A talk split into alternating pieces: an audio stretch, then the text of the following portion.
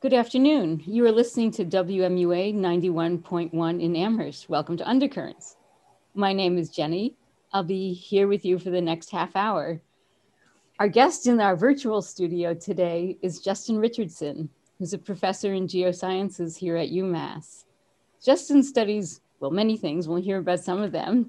But in particular, we're going to focus on soil toxicity. I knew I would have a hard time with toxicity, soil toxicity, and environmental justice. So, Justin, welcome to Undercurrents. Thank you for having me on, Jenny. It's uh, always great to preach the gospel of soils. gospel of soils. Well, since you brought it up, tell us a little bit about the gospel of soils and your research.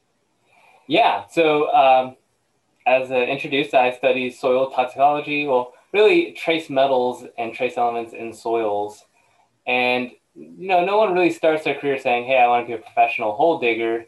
But soil science is just this multifaceted field in which you're bringing together geology, chemistry, uh, physics, biology, all these things together to study this interesting medium that feeds the earth.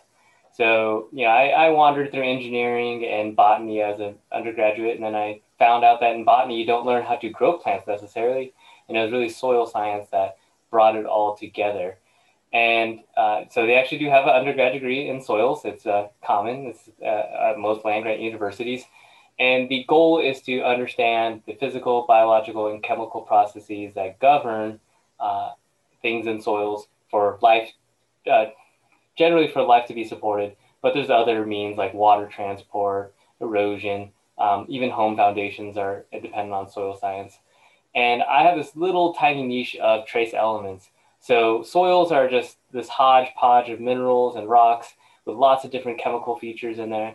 And my goal is to understand why are they there, the different elements, uh, how do they get there from humans or rocks, and then what are the implications for organisms, either humans that are growing it for food, uh, or if it's trees for forestry, or if it's soil organisms or soil dwelling organisms and their toxicological uh, responses to elements in soils. So it's a lot. Um, so do you actually spend time digging holes?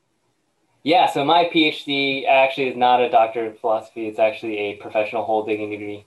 No, I'm just kidding.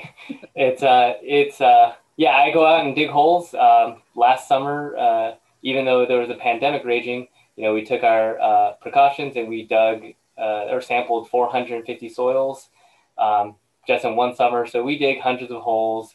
Uh, and analyze them for their trace elements and macronutrients, thinking about uh, you know toxicity, toxicity and also their uh, essentiality. Because trace elements are this dual nature where they can be toxic, like lead and cadmium and arsenic, things that your body doesn't need. But also there are trace elements that you need for your uh, micronutrition, like copper, zinc, cobalt. Those are things that are enzyme cofactors, which help your proteins fold properly or prevent uh, redox or oxidation, which will cause the macromolecules to fold or uh, function improperly in your bio in your biochemistry. So, yeah, it's multifaceted. These metals can be both good and bad. So I have had people say, "Oh, do you take zinc supplements or magnesium supplements?" But I never heard about copper. Yeah, probably get all the copper you need through other means, um, uh, like uh, ground tubers, like potatoes, have lots of micronutrients.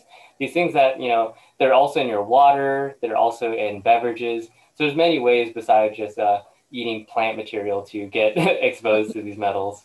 Yeah, or eating eating dirt, nice clean dirt. so when you analyze these, why don't we continue with the example of this summer, which, as I recall, though it's hard to recall now, I recall it was very hot summer, and you were out there with students um, digging holes. Yeah, so actually, it was in the top five uh, hottest summers for many cities here in Western Massachusetts, uh, and also one of the driest. We had some severe drought conditions uh, throughout the Connecticut River Valley. Um, yeah, so it, the science is not that that that advance at the beginning. It's essentially going out there with a trowel or an auger, which is used to then bore a hole into the earth, and then we put the soils into Ziploc bags, and uh, we bring them back to the lab. with this particular project, I was working with an undergraduate, uh, Eric Sirkovich, uh, and his thesis is uh, looking at the spatial distribution of trace elements in urban forest soils, which we'll, we'll talk about that in a little bit, about what are urban forests. And uh, essentially, we analyze them for metals using two different uh, methods. We use the traditional method, which is to take the soils back and then we digest them in strong acids to get the metals into a soluble form. And then we run those samples on an inductively coupled plasma mass spectrometer, which is a fancy way to say that we actually can separate the ions by their mass, and then we measure their abundance to figure out what the concentration of the elements are in the soils.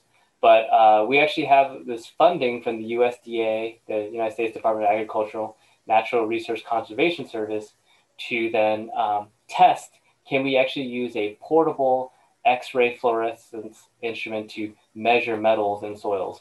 So rather than having to digest them and then run them and use all these strong acids, uh, it uses the powers of X-rays. So it shoots X-rays into samples and uh, it knocks out inner uh, electrons in the inner orbitals, and then electrons fall from outer orbitals into the inner out orbitals and release more X-rays, and then we actually have an X-ray detector in the X-ray emitter, so that we can measure what X-rays are coming back, and through that we can actually quantify and identify elements in soils. So then it skips hours and hours of processing, and it actually can tell you within about 30 seconds uh, the, roughly the concentrations of elements in soils.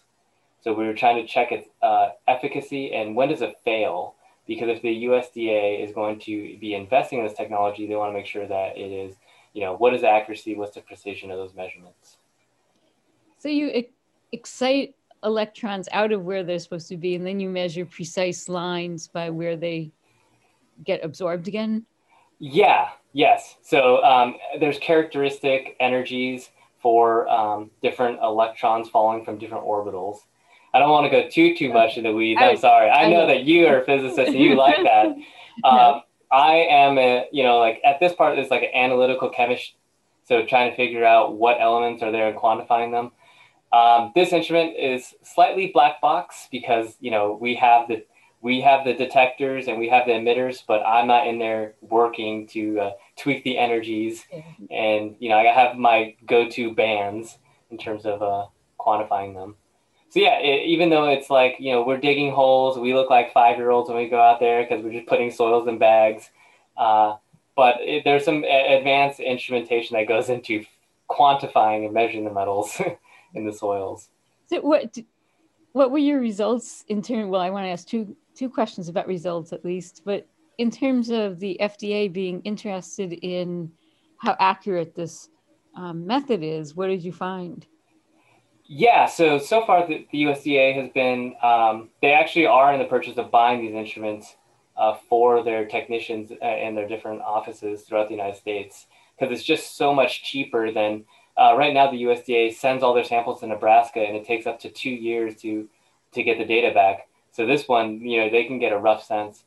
Um, you know, with precision, uh, it can it can get give the same uh, you know numbers back. So the precision, it's all right. Not as accurate as mass spectrometry, for example. Um, you know, your error might be closer to 25%, while with mass spectrometry, we're like probably closer to two or less in terms of uh, the precision. But um, at sometimes uh, it does fail. It's like hitting the side of a barn at times where, you know, it, one sample can be za- uh, analyzed and come back as like 150 parts per million. And then sometimes you zap it again and it comes back 300. So there are some errors in there because the sensitivity and how it, in, in its uh, in its measurement it, it can vary. So we're finding that it's not as precise nor as accurate as the traditional ways. But I mean, getting uh, data in 30 seconds compared to you know two weeks or even two years is a big advancement for um, soil scientists and also the USDA NRCS. So I guess it might depend upon what one wants to know. If you want to know, are there poisons present? You know, yes or no. So that can give you a start, and then maybe you can get more precise data later on. Absolutely. What we're looking at so far is like you wouldn't bet you wouldn't bet your car and you wouldn't bet your house on on the number, but you can at least get a pretty good ballpark that you know you're nowhere near regulatory limits, say for lead.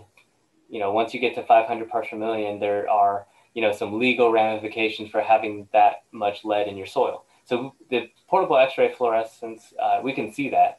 But if you were to try and say the difference between say 450 and 500, um, you would probably have to do the traditional route to really uh, ensure that number.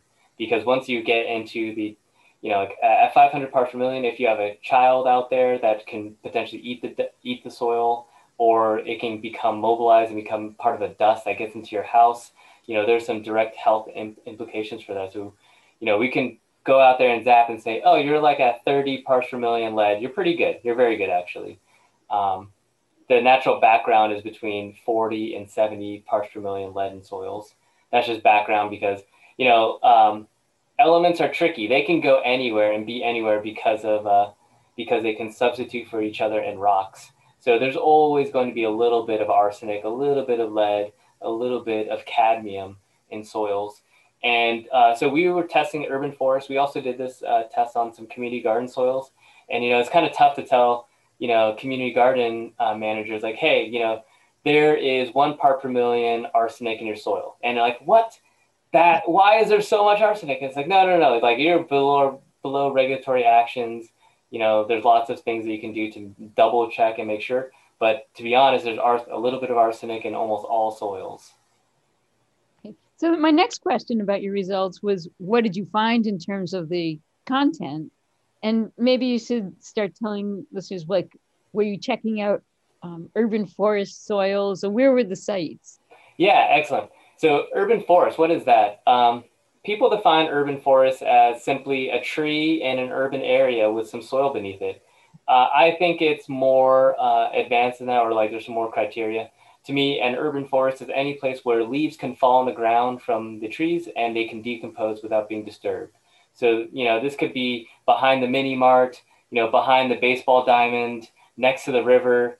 These are all sites where, um, you know, there's minimal management and they, uh, the soils are still there. They're still performing various, what we call ecosystem services, where they're preventing pollutants from moving into rivers. They're, you know, capturing pollutants and preventing them from moving into um, terrestrial, so that's our land-based ecosystems. So they're still doing ecosystem services.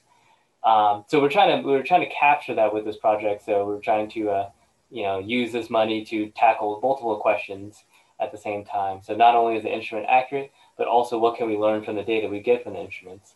So we sampled um, spatially across uh, Springfield and Hartford, and, uh, Connecticut, and then also uh, Lexington, Massachusetts. And uh, so far, what we're seeing is most soils are a little bit enriched compared to what we would expect for forests in terms of their lead concentration. I'll just focus on lead because um, it's one of the most interesting metals. So, uh, but there are some sites that are approaching regulatory limits. But uh, with the air that's introduced with the uh, instruments, you know, we kind of uh, we had you definitely had to do the uh, traditional analysis route to make sure that we are below the regulatory limits of you know 500 parts per million lead. So is there a way, so suppose you're, you're testing some urban forest and people live around there or work around there and whatever. And is there some way you can tell the time development? Like, is it increasing in time or decreasing or that you can't get from the data? Yeah, so unfortunately, it, this sampling was just one sampling in time. So we have, you know, no temporal aspect. We don't know how long the lead's been there. It could have been there, you know, two days ago. It could be there for over a hundred years. We're unsure about that, so we'd have to work through some land use history to try and really uh, narrow that down.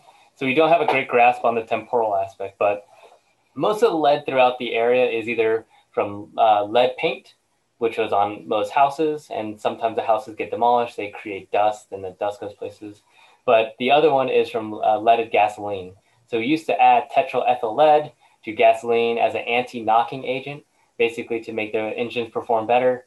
And that actually released tons, like first both uh, both metric and also U.S. standard ton measurements uh, throughout all of New England and actually throughout the East, uh, throughout the United States and actually globally in Canada, uh, Europe, Australia. They also had lead gasoline. And it wasn't until the Clean Air Act amendments uh, really in the early 1990s that we phased out all leaded gasoline. And there's still some countries in Africa and Asia that still uh, have just recently phased out or still allow for leaded gasoline. So that's how lead got uh, deposited throughout urban areas, really. Wow. Uh, New York City is kind of this interesting, unique case because they had um, waste incinerators in their buildings. So lead would be, you know, we had all your residents, they have various things, they're throwing into the trash chute and they'd be uh, incinerated in the buildings in New York City. And that created a lot of, of lead dusting throughout New York City. So they're an interesting bubble. We don't really see that same uh, signal in, say, Boston, for example, where having, you know, tenants incinerate their own waste wasn't as prevalent. So from the the year that you just quoted, like early 1990s for the Clean Air Act, that tells us that it was a long time coming. That was a long battle to get the lead out of the gasoline. Yeah, I mean, just the Clean Air Act uh, by Richard Nixon in 1970s. Um, I want to say I want to say 1972, and then Clean Air Act amendments, and then the second Clean Air Act amendments in 1994. So yeah, that's 20 years to finally have enough uh, uh, political movement and also, you know, uh, movement throughout um, the whole policy sphere to move it and phase it out. So yes, change happens, but it takes time sometimes. Right. So maybe you could you could broaden the conversation a little bit and talk about what is this movement of environmental justice? What does the phrase refer to, or you know, what are the issues that one's talking about there? Yeah, so environmental justice um, is this concept that uh, saving the environment or making the environment better is not allocated equally and is oftentimes distributed on uh, by wealth, so, so socioeconomic factors, and also by race. So uh, I've actually heard more recently the term environmental racism being thrown around to because uh, environmental justice is kind of a soft term. You know, it sounds like oh we're we're solving problems. It's like no, and it's really environmental racism where we still have these issues that are being tackled.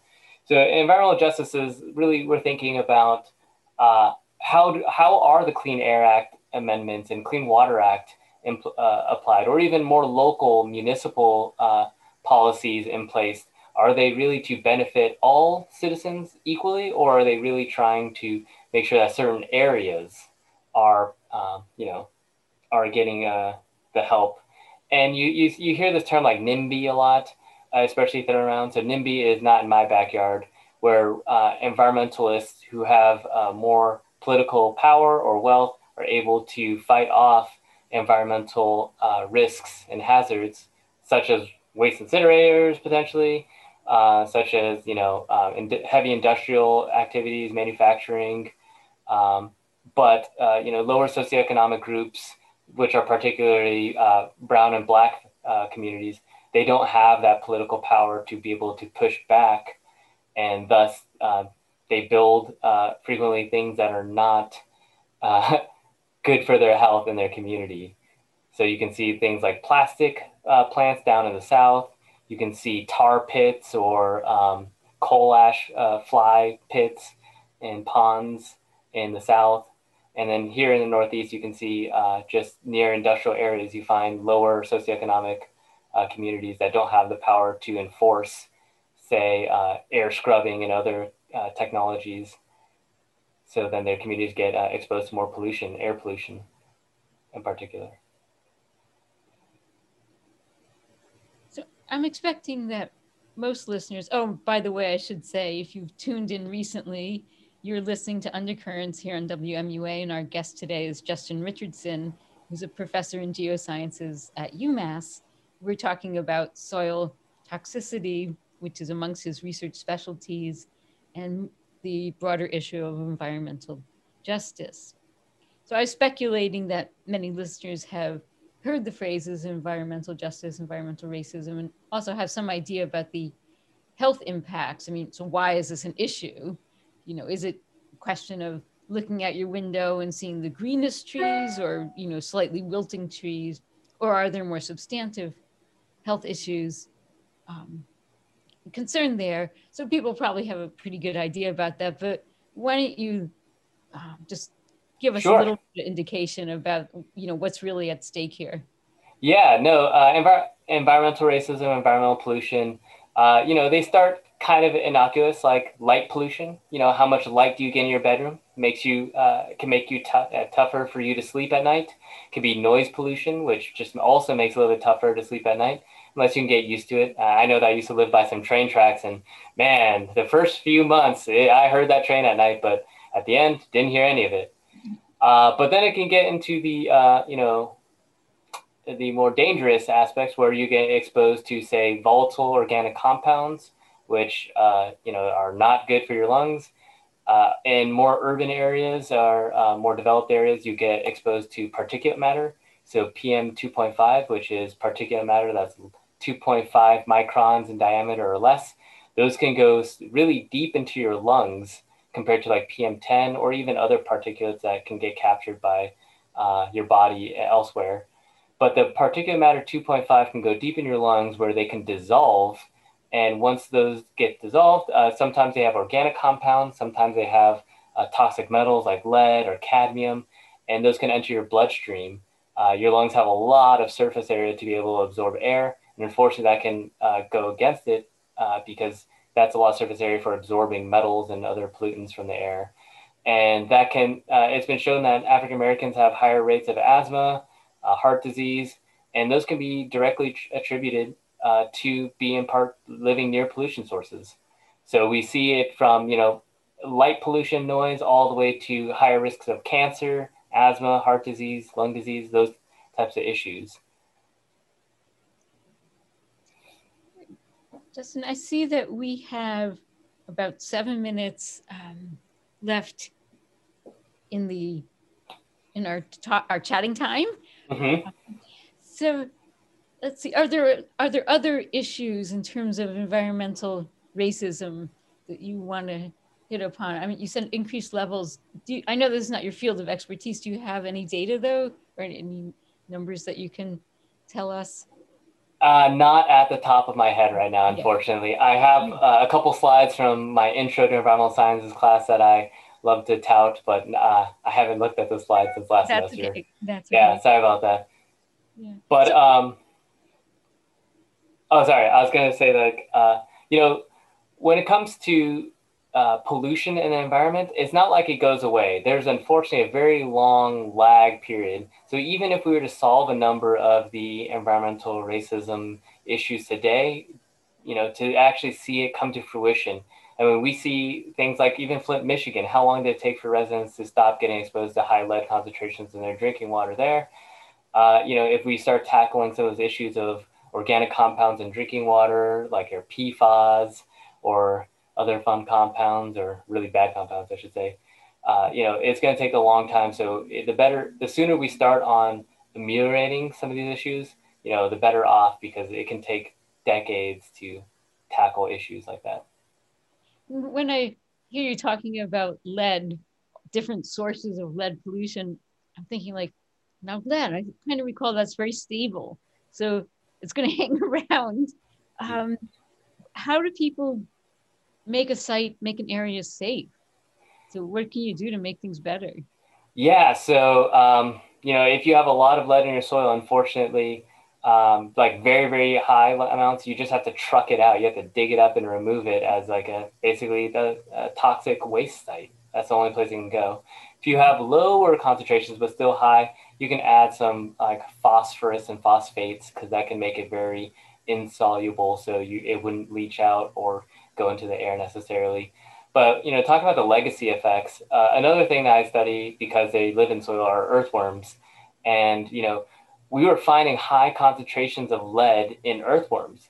And that's because of this legacy effect where all of the lead from uh, leaded gasoline was in the soil and then the earthworms ate the soil.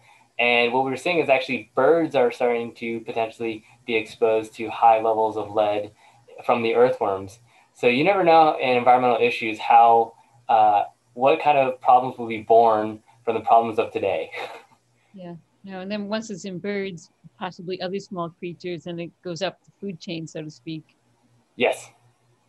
All right. Well, in the last couple of minutes that we have left, um, I want to shift gears slightly again and um, talk about racism in the classroom, racism in the academy. That's it's often referred to in recent years, uh, have workshops and so forth on diversity and inclusion, an inclusive classroom. So, are there things that you've, well, let's ask this in positive terms. Are there techniques that you found in your your teaching here or other places that you think helps to make the the classroom more inclusive? I mean, this is a different aspect of, um, let's say, environmental justice, the sure. environment that people live and function in. Yeah, absolutely. Um, so one thing is that environmental sciences and you know policies they've been unfortunately uh, areas that you know African Americans, Hispanic communities have not really had a strong foothold in. So a lot of things when we think about the environment, you know, we think about crunchy stuff. We think about hiking. We think about camping outdoors. And a lot of communities of color, they don't really, they, that's not uh, things that they grew up doing. You know, they grew up in more urban areas like myself. i've never gone camping growing up it's just is a foreign concept. Like, why, why are we going to go take all our stuff from outside our house to go stay outside of our house? It doesn't make any sense. So um, with environmental sciences, really putting the facet not on these like uh, aesthetics of being crunchy and wilderness and you know lumberjack man, but really it's to protect our environment, to protect our c- communities, and to be able to uh, you know enjoy the beauty that is around us. Even you know urban forests you know, you start thinking about trash plants and, you know, invasive plants and vines and things that are gross and, you know, trash bags dumped there. But really they have their own aesthetic nature and beauty to themselves. Uh, they have they have flowers, I promise you. You know, they have woodland creatures that live there too. And in of themselves, how do we appreciate the beauty of a tree growing through concrete? Um, I think that that's something that's underappreciated. You know, we like to tout the forests, the national forest is really um, very important and inspiring. But I, I, would turn on its head and argue that urban forests are a great way for uh, for students to appreciate the environment near them. And once we turn, uh, you know, turn the lens toward that angle about what the environment looks like around you, I find that students are far more interested and engaged in the environment because it's their environment that we're interested in.